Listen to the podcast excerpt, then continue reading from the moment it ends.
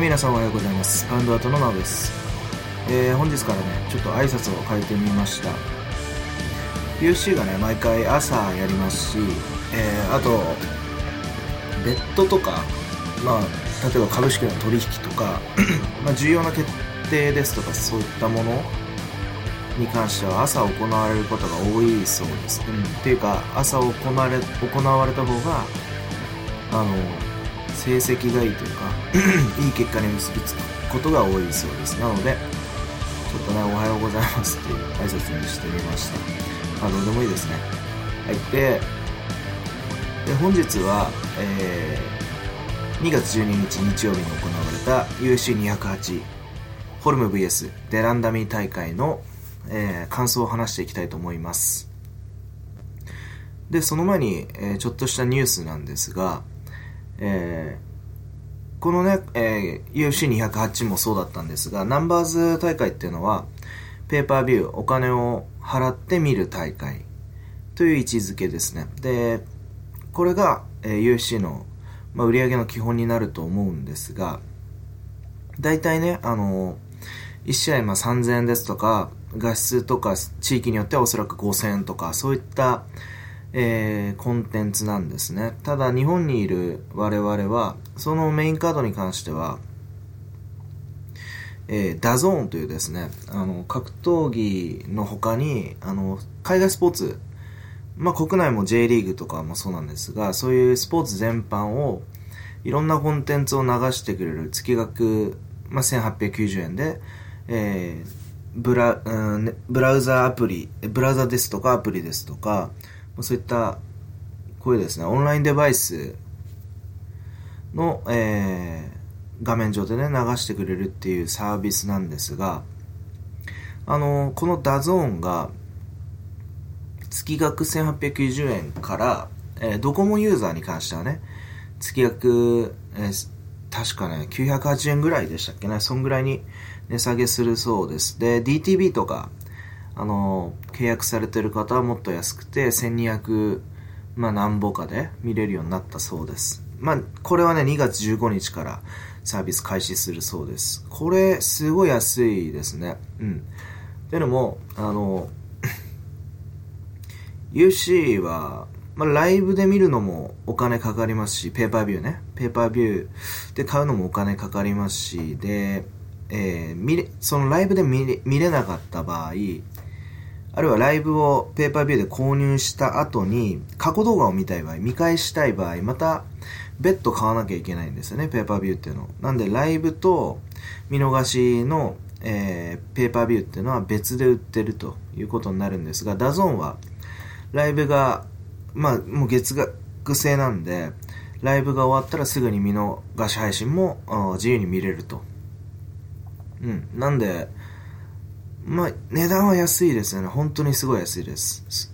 980円。ドコモユーザー、僕ドコモユーザーなんですが、980円というのはすごい安いですよね。他にも、まあ、アメフトですとか、あるいは、まあ、野球ですとか、うん、あの、なん結構 J リーグとかいろいろ見れるんで、もう四六時中スポーツ見てられるんですよ。そんな暇はないんですけどね。大体、結局僕も UFC しか見てないんですけど。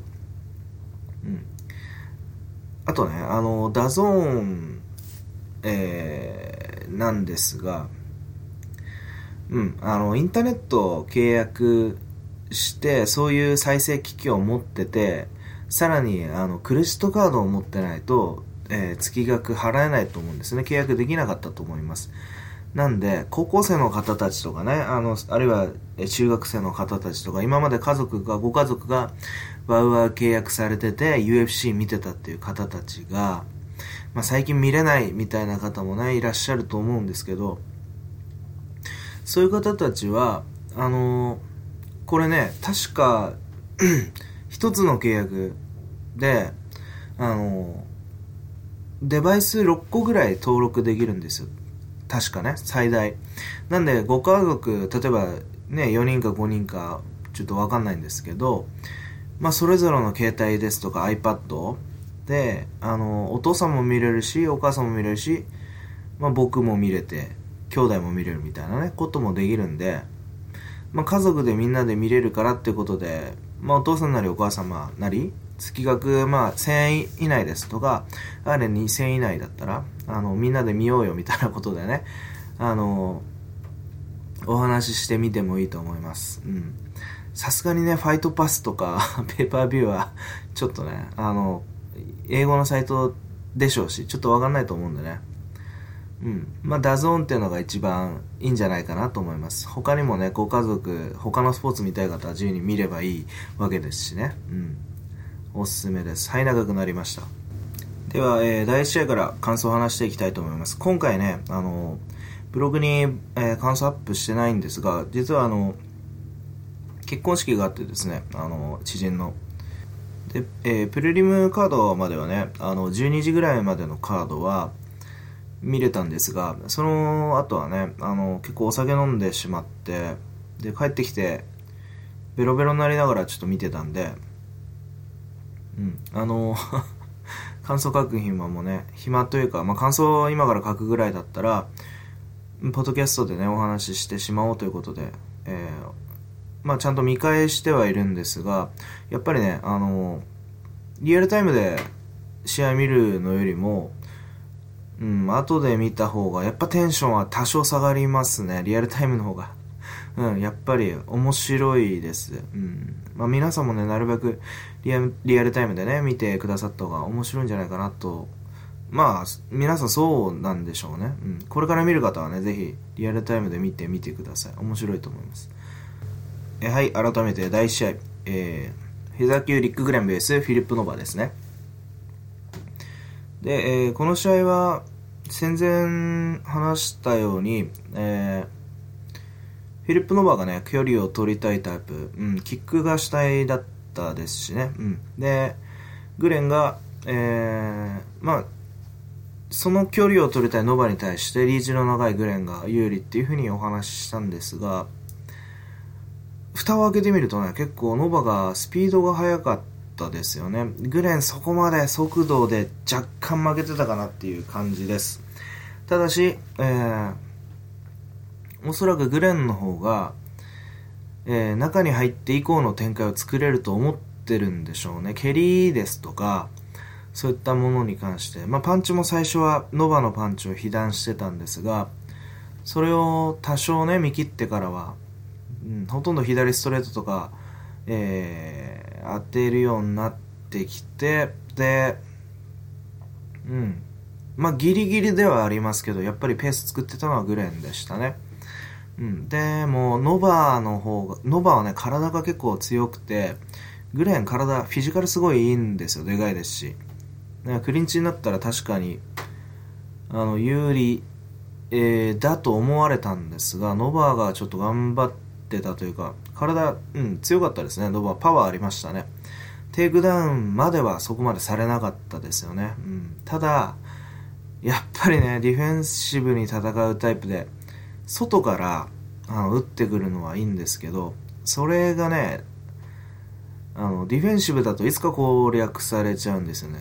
オフェンシブ、要は、相手のガードを乗り越えてダメージを与えようっていう攻撃であれば、えー、いつか攻略できるっていう構図ができるんですが、ノバに関しては、相手の攻撃を弾くために、蹴りを打ってるですとか、まあ、そういったように見え見えちゃうというか、うん、おそらくそういう心理なんじゃないんですかね、ノバは。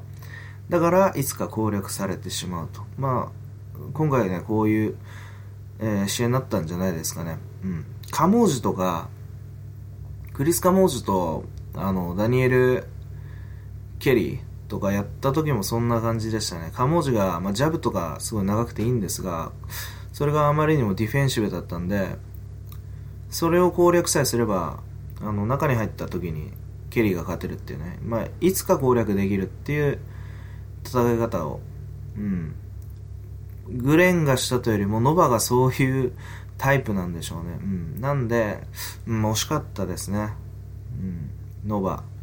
そんな感じです。それ以上ではないです。でグレンに関しては、うん、今後若干速度不足が懸念されましたね。うん、ノバーとかに全然速度でついていけなかったんで、今後、まあ、左ストレートとか速いんですけど、全体的な身のこなし、その一発、その瞬間に関しては早く出せる、えー、パンチもあったんですが、それ以外は若干遅いので、うん。あの、ノバも、あとノバですら、まあ、ノバね、あの、体、パワー良かったけど、テイクダウンできなかったじゃないですか、ノバを。うん。なんで、ノバ以上の選手と今後やっていく上で、テイクダウンできないと、打撃で戦っていく分には若干速度不足なんじゃないですか。とにかく打撃と あの、左ストレートは長かったですけど、左ストレートと、まあ、プレッシャーをかける左ストレートと、あと、テイクダウン、クリンチからの組み崩し。その2つをどうにか使って、えー、勝っていくしかないんじゃないかなと思いますが、うん、えー、速度不足で、うん、この、うん、これ以上きついんじゃないですか。ノノバに関しても、ノバと戦った試合に関してもスプリットで2-1でしたよね。まあ、グレンで、僕は29対28グレンで良かったと思いますが、うん、あの、スプリットってのも一つの事実なんで、大体ね、あの、ノバと互角ぐらいってなってくるとね、もう少し期待できる選手だと思ったんですけどね、うん、速度差明らかになりました。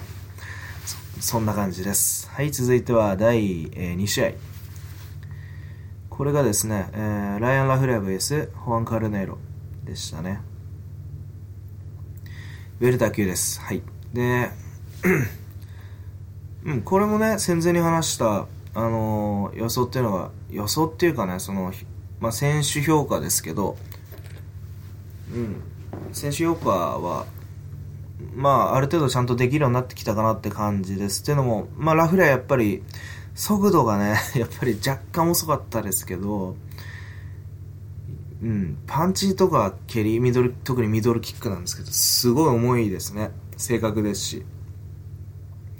これはものすごい圧力だと思います。で、カルネーロは、うん、だいぶクレバーでしたけど、うん、クレバーはいいし、うん、あの、最善を尽くすためにはクレバーで、あるべきなんですけど、まあ、いかんせん攻略できなかったですよね。うん。まあでもあれ好きなさすぎですよね。入っていくにも左ストレートもありますし、距離取ったらミドルキックありますし。で、ダブルレッグでも飛び込もうものなら多分、ラフレアはレスリングめちゃくちゃ強いんで、スプロールされるでしょうしね。うん、そういう意味では、ま、カウンター待ちみたいな感じで、相手の、えー、出方を見ながら、ま、距離取ってどうにかミドルキックをガードしながら、えー、強打でカウンターしていく。右の強打でカウンターしていくっていうのはカルネロの取ったカルネーロの取った時間の取った素晴らしい作戦だったとは思いますがそれだけじゃ無理でしたね、うん、で最後に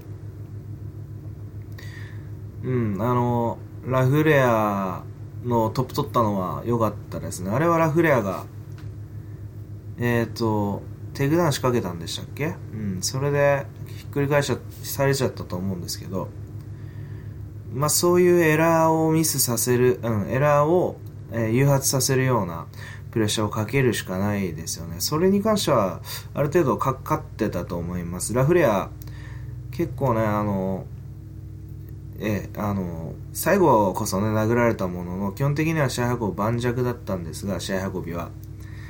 うん、でもカルネーロそこまで、あの、やりやすい相手っていう感じじゃないですよね。うん、嫌がってましたしね。うん、そんな感じです。ラフレア、うん、ウェルター級ですよね。うん。コビントンみたいな相手には強いんじゃないですか、ラフレアは。うん、コビ潰しの急戦法みたいになりそうですよね。うん。ウェルター級ですか？うん。まあでも、うん、ガステラムとかやっても面白そうですよね。とにかくレスリング強い人とやってたら面白いんじゃないですか。うん。ラフレア、すごい強いと思います。今後、注目じゃないですかね。うん。あとは、やっぱり、打撃で展開作っていく面が見えたんで、速度負けする場合にはちょっときついかもしれないですね。レスリングと速度で負けてしまう場合は、若干きつくなってくるとまあでもそこでもねパワーで負けないんで圧力で負けないんでねやっぱすごい強い選手ですね、うん、今後注目していきたいと思います。はい続いては第3試合、えー、あ失礼しました。えっ、ー、とさっきの第1試合リック・グレン選手とフィリップ・ノーバ選手からお話ししたんですが第1試合がライアン・ラフレア VS、えー、ホアン・ジュカオンでしたね、うん、この1試合と2試合逆です。がそのままお話を進めていきます。で第3試合はねあのマッコール選手とブルックス選手の試合だったんですがこれが、うん、マッコール選手の体調不良で試合がなくなってしまったんですよね、うん、しょうがないことなんですがマッコール選手、うん、呪われてるんですかね。すごい不運が続きますね、うん、これちょっと、うん、不憫です。すごく。はい続いて第4試合、えー、参りたいと思います。こちらはライト級のニック・レンツ VS イスラム・マカチェフ選手でしたはいで、えー、展開に関してはえーとですね打撃ではほぼ互角だと思ってもらってで打撃で互角でねあの例えばレンツがもう互角の時点でマガジェフのレスリングにやられちゃうんですよね。とにかくね、あの、注目はマカジェフのレスリングとグランドコントロールでした。これちょっとやっぱ、異常ですね。うん、異常に強いです。ここまでとは思わなかったですね。レンツね、めちゃくちゃ強いじゃないですか。体とか強いと思うんですけど、まあ、ここまでコントロールできるっていうのは、僕、レスリング最強ではないっていうふうにマカジェフ言ったんですが、まあ、最強クラスに近いですね。ヌルマゴメドフとかにすごい近いレベル、うん、成長してますよね。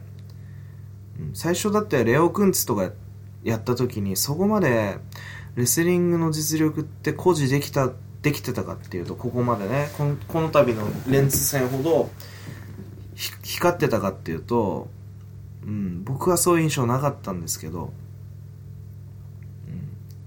うん、ものすごい成長したんじゃないですかね。じゃなかったら僕が見落としてたかなんですけど、確かに最初から、うん、ローカルの時から、動画見た時から、まあ、ものすごいコントロール力だなと思ってたけましたが、まあ、この USC トップクラスまでとは、さすがに、うん、気づかなかったですね。で、ヌルマゴメドフのお父さんにレスリング習ってるんですか、うん、あのお父さんすごいんですねじゃあ、うん、本当に、うん、レンツもうとにかくねあのグラあのテイクダウンできる絶対できるしグラウンドでも絶対コントロールできるってなったらクリンチが不可能なゲームになってくるんですよね。クリンチをの回数を減らすしかないんですよ。戦う方としては。そんなのって、マクレガーとかだったらできますけど、普通のトランジションを武器とする、まあ、例えばね、今回やったジム・ミラーですとか、ニック・レンツみたいな選手が、そういうことをするのは不可能で、うん。マカシェフ、すごかったですね。そこでね、あの、ある程度、レスリングで対抗できたなら、打撃さえ回さってれば打撃でプレッシャーかけれるんですが、その打撃に関してもマカジェフ、うん、速度すごい速くなってたと僕は思います。こんなにボクシング速くないっていうふうに僕は思います。速くなかったっていうふうに思います。左フックとかね、結構大振りで、うん、で試合も言ってましたけど、単調だったんですよ、前は。うん、それで、それがね、あの、左フックから ガーンって入っていくような感じじゃな、もうなくなってて、ワンツーとか綺麗に出してましたし、うん。しかも早かったですね。うん、素晴らしい成長だと思います。うん、レンツなレンツがここまでやられちゃうっていうのは僕は想像できなかったですね。これはもう、うん。マガジェフに脱帽ですね。うん。で、その、試合終わった後なんですが、まあ、マガジェフがえー、っと、メイウェザーとやらせてくれっていう冗談を、ジョークを言ってて、結構笑い取ってました。結構面白かったですね。うん。まあ、無理っていうのは当然知ってんですよ。マカジェフも。ただの冗談なんですけどね。でも、今後誰とやればいいですかね誰でもいけますよね。うん。誰とやればいいかなカブスワンソンがいいんですかねスワンソン狙われすぎっていうね。うん、もうスワンソンはでも確か誰か、ロボフか誰かとやるって言ってましたよね。まあ、ロボフとやるっていうのもちょっと、どうなんでしょうね。ロボフにそんなチャンスを与えてもいいものだろうか。うん、かなりのミスマッチだと思います。ちょっと話飛びましたね。マガジェフも大注目だと思います。皆さん、マガジェフをぜひ注目してみてください。うん、ほとんどの選手に負けないんじゃないですか。あの、レスリングでペース乱されない限り。そんな感じです。はい、続いて第5試合。フライ級ウィルソン・ヘイス VS、ウィルソン・ヘイス VS、佐々木ウルカ選手。この試合皆さんどうでしたか？僕は、めちゃくちゃ興奮しましたね。うん。ウルカ選手。実はね、あの、ブログでは公開してる、一応ベッド高っていうのを公開してるんですけど、ウルカ選手に、ポイントで言えばね、50ポイントというポイントを、決して少なくないポイントをベットしてるんですが、公開してるんですが、その後にですね、ウルカ選手の、えー、ドキュメンタリーを見て、で、うん、何かすごいグッと感じるものがあったので、あのー、プラス50ポイントを乗せて100ポイントベッドというふうに倍付けにしたわけですよね。うんまあ普通だったらありえないんですよ。あの、5.5倍っていうオッズで、うん、あの、まあほとんどそんなアップセット起こんないわけですから、狙って、あの、取れるようなもんじゃないですしね、あんまり。うん。ごく稀にしか取れないと思うんですけど、まあそういうのとは全く別にしてね うん。あの、ベッドがどうこうとか、取れ、取れた取れなかったかどうこうじゃなくて、これはただ、僕がウルカ選手にすごい、まあ好きでね、期待してたっていうところのただの表れなんですが、いや、ウルカ選手、すごい良かったですね。うん、あのね、何が良かったかって、もう、一重に打撃ですよね。うん。でね、もともとウルカ選手、サウスポーだったらしいんですよ。まあ、あの長いリーチを生かすためにサウスポーっていうのを取ってたと思うんですね。うん。ですが、今回オーソドックスに converted、converted って言ったらおかしいですよね。 converted してたのは、そもそも右利きの、ウルカ選手、右利きなんで、とりあえずサウスポーに converted して練習してたんですよ、ずっと。で、今回、あの、右にまあ、正しくは戻したって言うべきなのかわかんないんですけど、右で練習してきて。ヘースがサウスポーですから、喧嘩4つになりますからね、距離が活かせる。ということで、えー、やったらね、これがすごいうまくいってたんですよ。インローとか、ミドルキックとか放ちたい放題ですし、右ストレートも、えー、伸びますからね。うん。ただね、あの、誤算なんでしょうが、えー、タックルが取られやすくなって、ったんですよ。まあそれもね、ある程度は対応してたんですけど、やっぱり、あの、そこら辺のパワーさ、レスリングの実力差っていうのが一番大きかったですね、今回。レスリングでさえ負けなければ、おそらく勝ってたと思います。うん。で、試合展開に関してはね、あの、ウルカが、すごい素晴らしいジャブと、えー、右ストレート、あと、えー、右のインロー、えー、ミドルキック。これらでね、攻め立てた、攻め、攻め立ててたんですが、ヘイスのパンチは、まあ多少被弾してましたけど、それはヘイスも一緒で、どっちかっていうと、ウルカ選手、ヘイスのパンチ別に見えなくてもいいんですよ。あの、距離さえ取れば。当たんないんでね。手が、あの、自分のが長いんで。ヘイスの当たんない距離からパンチ打ってるだけで、打撃は勝てるはずなんですよ。ただね、ヘイスがやっぱ潜り込んできましたよね。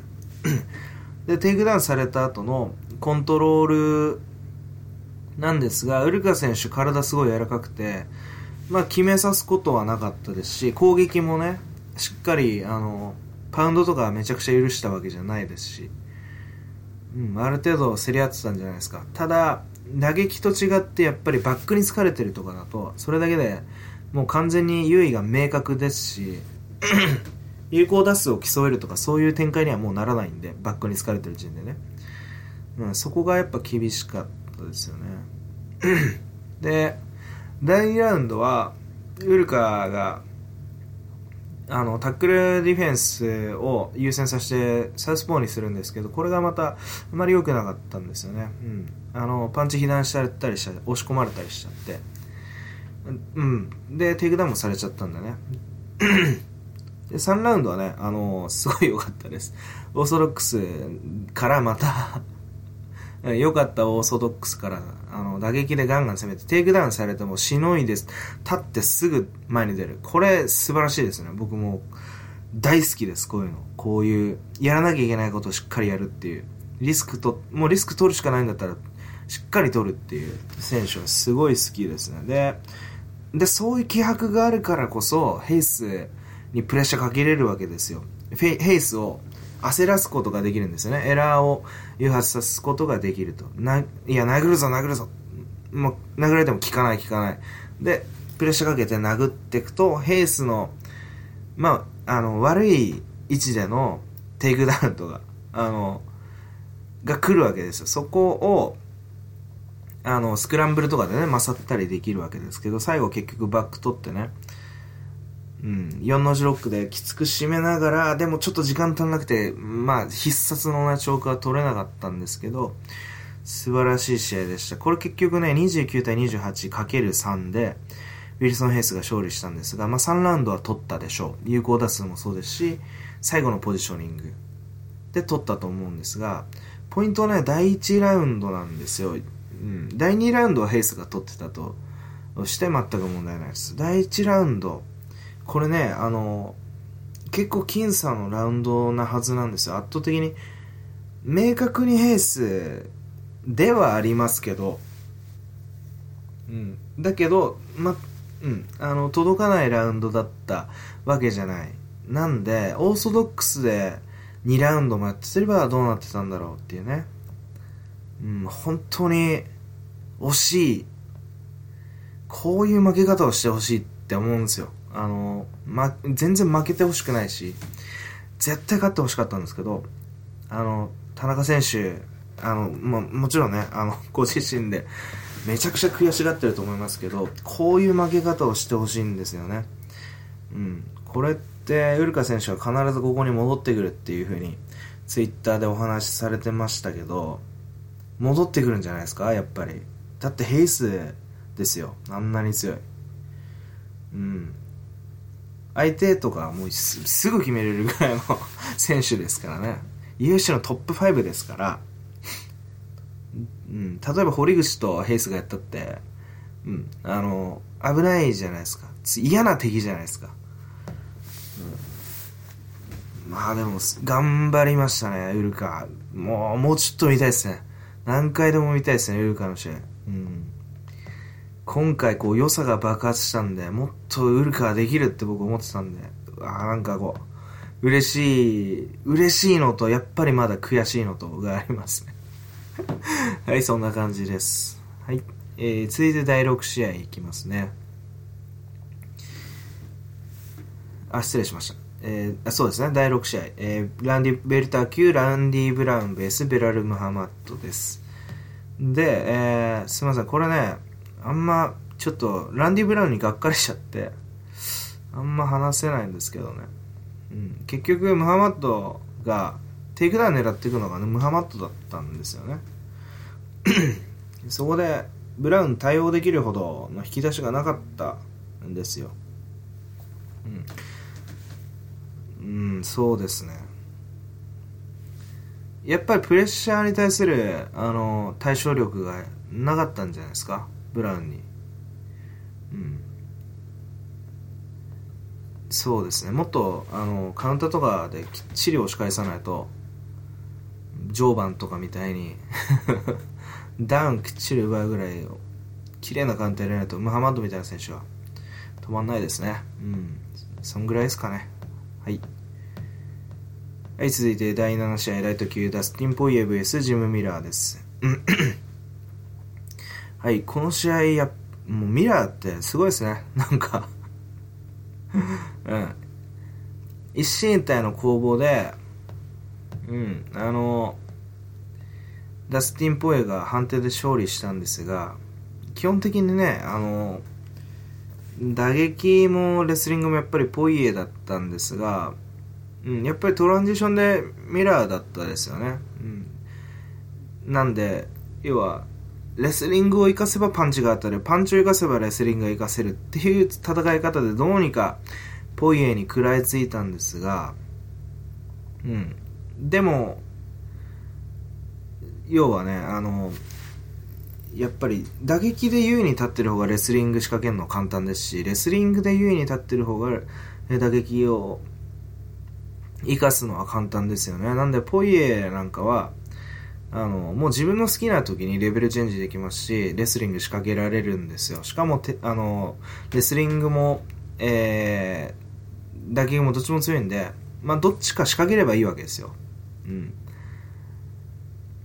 ミラーはね、それでどうにか食らいついてましたけど、まあ、いかんせんね、どっか勝てるフェーズがあるんだったら、どうにかもうちょっとね、できたかもしんないんですけど、うん。でも、勝てるフェーズ、なくはなかったですね。うん、打撃のフェーズですね。打撃のフェーズ、ミラーめちゃくちゃ良かったですね。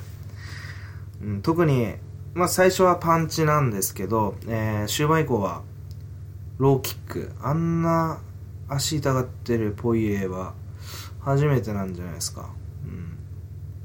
うん。足ちょっと変な方向に曲がってましたよね。変な方向っていうか、方向じゃなくてこう 骨がなんかボコってなってたよな。うん。なんか腫れてましたよね、異常に。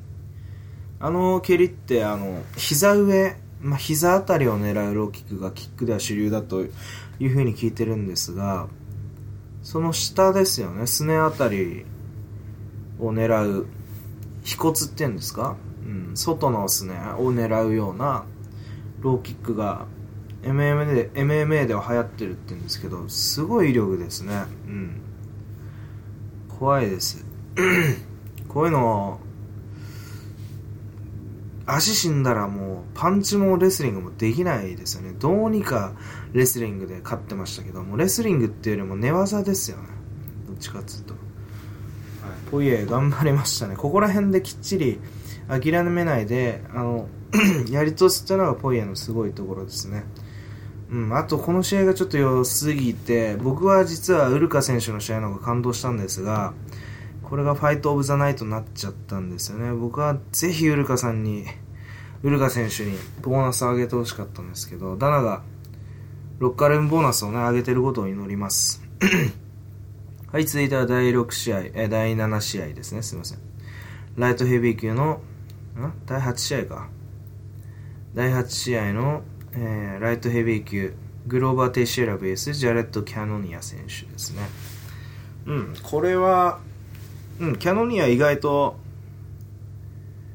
意外、うん、期待通りぐらいのボクシングはできましたが、テイシエラ別に大したこと、あの、全然そんなボクシングなんて、余裕ですよね。だってエヴァンスですら攻略してきたわけですし。うん。えっていうのはボクシングで全然勝てるわけじゃないんですよ。嫌なんですよ。ボクシング嫌なんですけどキャノニアみたいな上手い選手はボクシングだけではいかないんですけど普通にあれぐらいの打撃だったらまあ普通にシングル取れるわけじゃないですか。うん。でシングル取った後は簡単にテイクダウンして。でトップからはねキャノニア確かに下からうるさかったですしあのなんていうんですか？コントロールあのあんまり削らさせなかったですよね。足利かして。うん。だけど別にそれだけですよね。下からなんかスイープできるかとかあのリバースできるかとかそういうわけでもないですしあと決めれるかって言ったらそこも、うん、テシェラは柔術強いんだよね。無理でしたよね。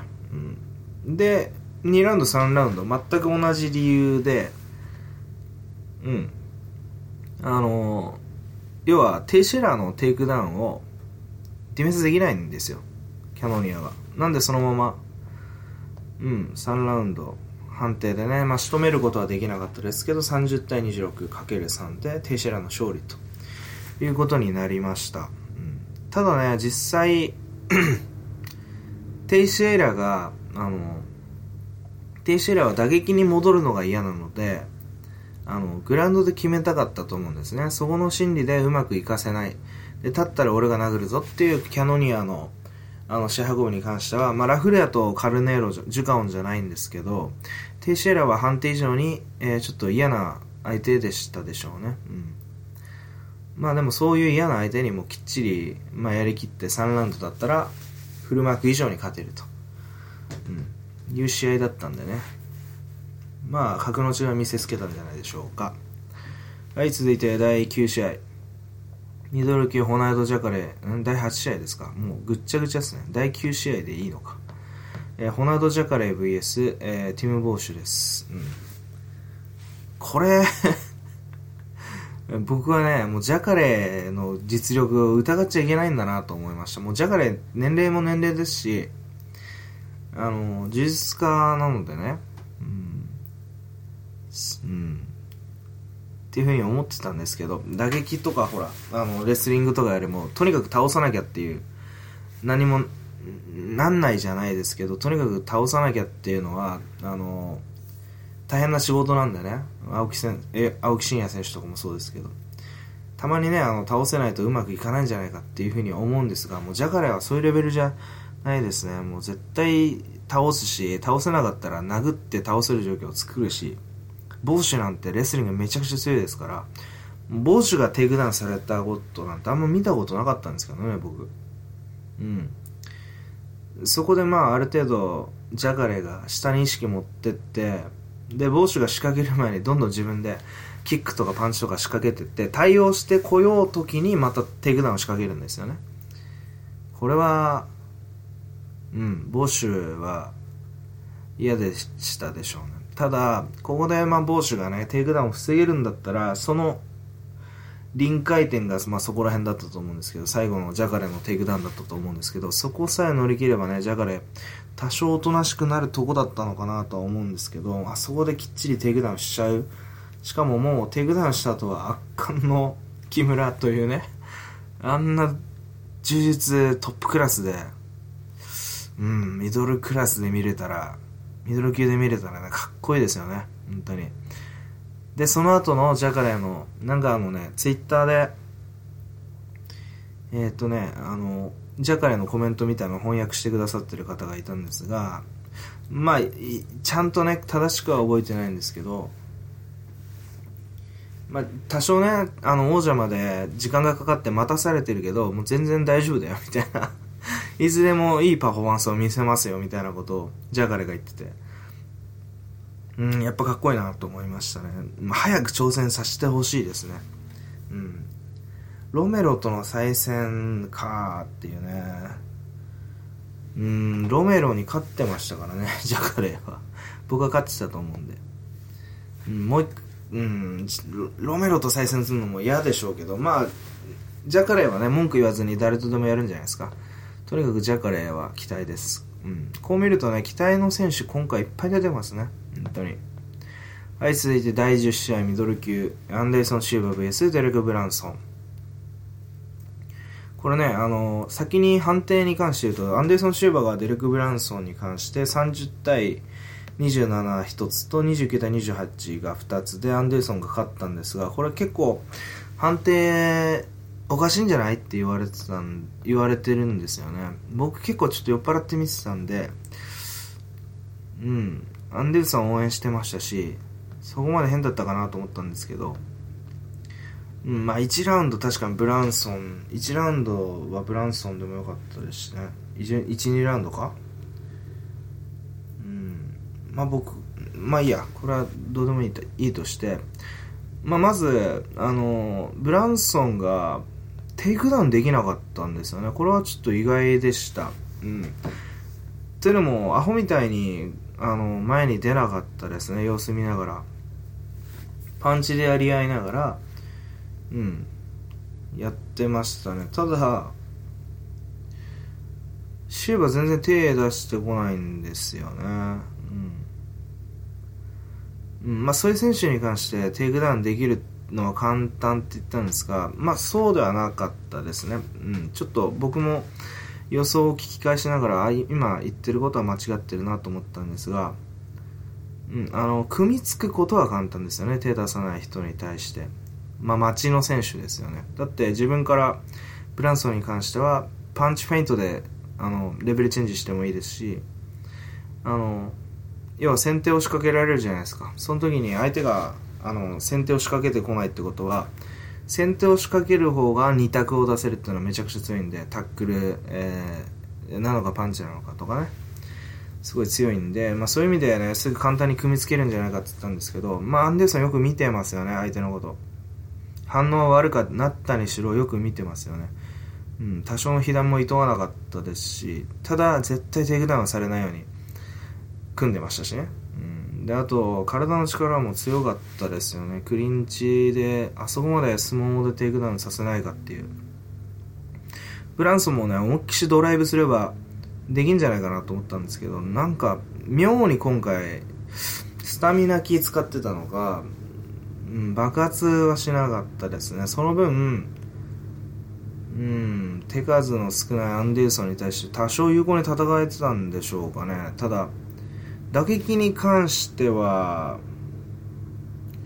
どうなんでしょう。アンデルソンが手数少ないけど、少なかったですけど、やっぱブランソンそこまで上手くないですよね。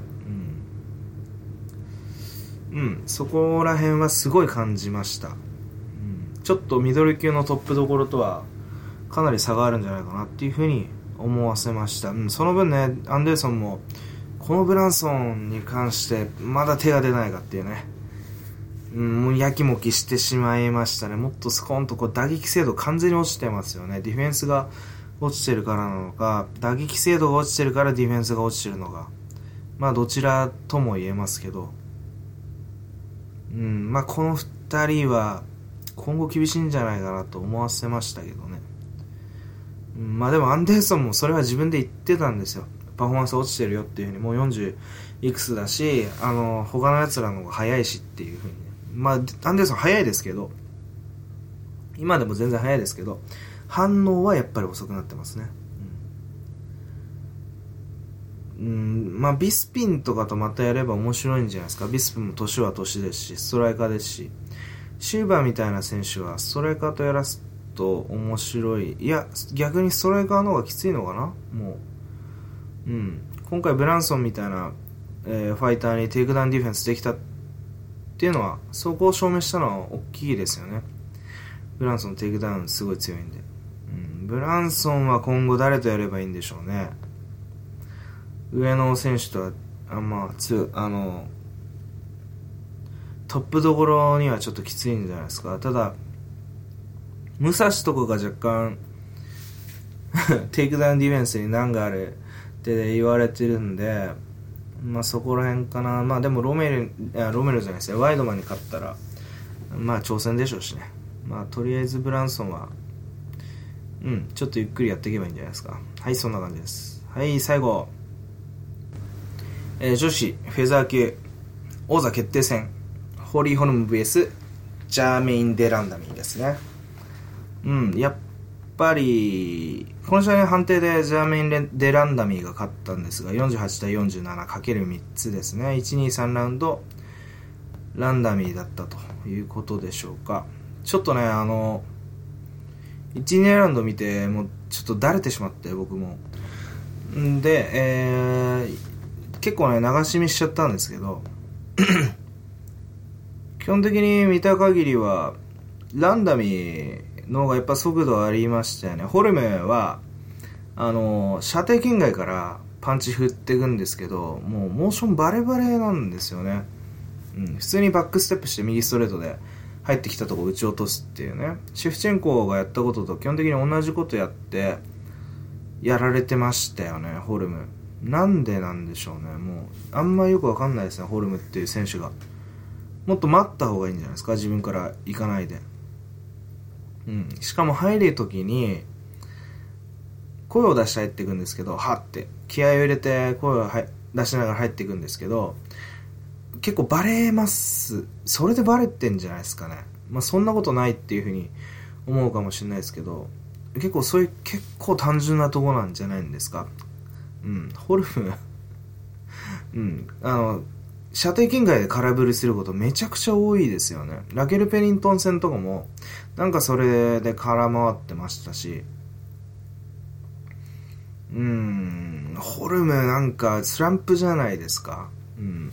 もうちょっとうまく戦えてましたよね。ミーシャ戦とか、あの、何ですか？ラウジー戦とか。ラウジー、ラウジー戦とかミーシャ戦は、待ちだったからじゃないですかね。待てばいいんじゃないですか？もうちょっと。で、待ってる時に、相手を崩す、相手が入ってこさせるような、やっぱ差し合いが必要ですね。ジャブ打ったりしてから、相手がこの距離だったら嫌だ。入るか外れるしかない。っていうんだったら、もう完璧に展開作れるのに すっごい、あの、短いワンツーとローで入っていくっていう。で、やっぱ、ホルム、ちゃんと手伸ばさないんで、ガッと入っていかないと、かわされちゃうんですけど、ガッと入っていったところで、若干遅いんでね、まあ、うん、普通にバックステップ右ストレートで合わされてましたよね。うん。まあ、基本的にはそんな感じですよね。ランダムに、うん、肘とかも打ってましたし、まあ、2ラウンドまではそんな感じでしたね。最後どんな感じなんですかね？ホルムがクリンチとかよく仕掛けてましたけど。うん、ランダムに疲れてきたんですかね？うん、あまり盛り上がった試合じゃなかったですよね。うん。なんか UFC、新しい新生 UFC ですか？なんか大丈夫なのかなってちょっと思ったりしますよね。大量リリースとか。今回ありましたけど、ラーキンとか、うん、そこら辺リリースしてどうすんだろうっていうね。ラーキンとか全然、うん、あの、トンプソンとかと戦えるじゃないですか。うん。強いし。それでね、あの、女子フェザー級作ったはいいものの、ホルムとランダミーですよね。ランダミー別に寝技できないですからね、多分。うん。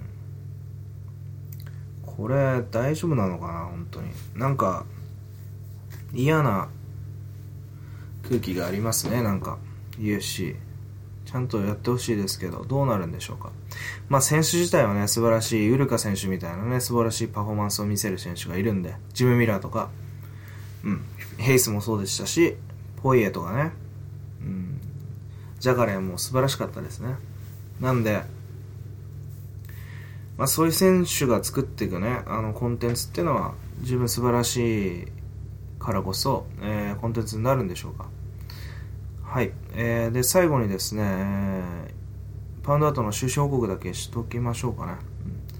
うん、今回737ポイントをベットしてますね。で、ブログで公開した1個なんですが、その後に、えー、先ほど言いましたけど、ウルカ選手に50ポイントを、えー、上乗せしてますが、これも外してます。で、えー、っとですね、ランダミー選手が、えー、後半バテると思っ、えー、ホルム選手にですね、4、5ラウンドの決着ですね、4ラウンドの決着と5ラウンドの決着にそれぞれ8ポイントと7ポイント、計15ポイントベッドをプラスしてまして、計のベッえ、総額のベッドポイント、ベッド高が737だった7ポイントだったんですね。うんえ、そのうちですが、281ポイントの利益が出てます。うん、これは、ランダミーのストレートベッド200ポイントが、えー、的中しまして、155ポ,、えー、5ポイントのプラス。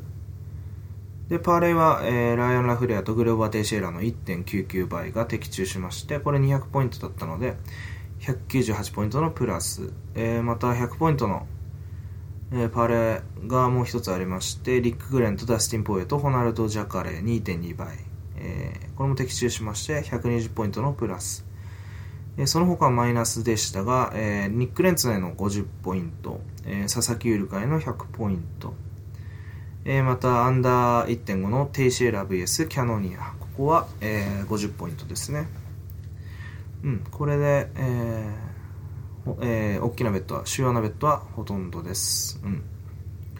うん。ちょっと無駄なベット多かったですかね。うん。レンツに関しては、今考えるとやっぱり、うん、あの、そこまで、うん、革新的、ああの、部がいいっていうふうには自分でも読んでないですよね。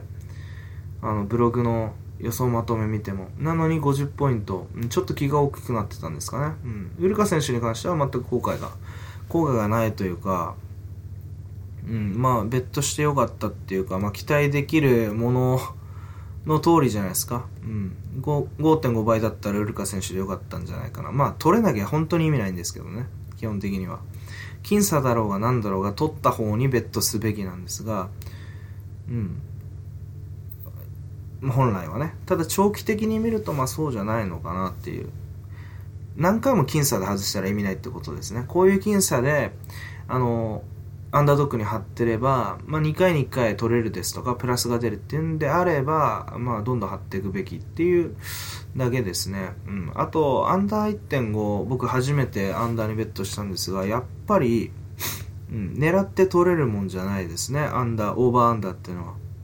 オーバー、うん、あのー、どっちが勝つっていうのは、強い方にベットすればいいんで、うん、味方、あのー、攻め方が変わって、変わろうがアクシデントが起ころうが勝てばいいわけですけど強い方が勝てばいいわけですけどオーバーアンダーってのはね、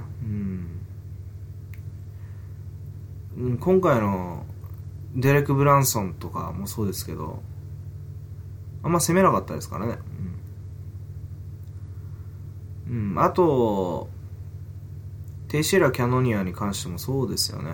テイシ、まあ、あの、アンダー1.5の考え方としては、テイシエラがテイクダウンして、えー、パウンドアウトなり、えー、決めちゃうっていう考え方なんですが、あるいは、えー、キャノ、えー、キャノニアが勝つとしたら、パンチで早い回で停止エラーを効かして、勝ってしまうっていう風な読みだったと思うんですが、ただね、あの、キャノニア寝技うまかったですよね、ボトムから。まあ、それを知ってようが、別にパンチ当たってもおかしくないわけじゃないですか。うん。だから、アンダーオーバーは、うん、あと、まだね、試行回数が少ないんで、もうちょっとだけ、えー、ベッド高増やし、増やさないですね。ベッド回数増やしてみて。で、明らかにマイナスが出るだろうっていう風になれば、とりあえず一旦ステイさして、でもう少しまた、えー、予想が上手くなったらまた再開させてみようかなという感じです、うん、予想できればねプラス出してる方もたくさんいらっしゃると思うんでこれも予想できればいいなとは僕は思ってます。はいそんな感じですかね、えー、ではですね、えー、来週の UFC に関しては今週ですかね。今週の UFC に関しては、えー、UFC ファイトナイト105ですかね。でこの大会が、えー、デリック・ルイス VS, VS トラビス・ブラウンですね。僕はちょっとトラビス・ブラウンに、まあ、毎回ねルイスの逆なんですけどね。トラビス・ブラウンに、えー、期待してみたいと思います。その他ジョニー・ヘンドリックスのベッ,、えー、ベッドに関しては非常におすすめだと思います。僕はもうえー、っと、えっとですね、2ユニットほどですね、うん、ベッドを済ましております。えー、アンダードックなので皆さんどうぞチェックしてみてください。えー、それではごきげんよう。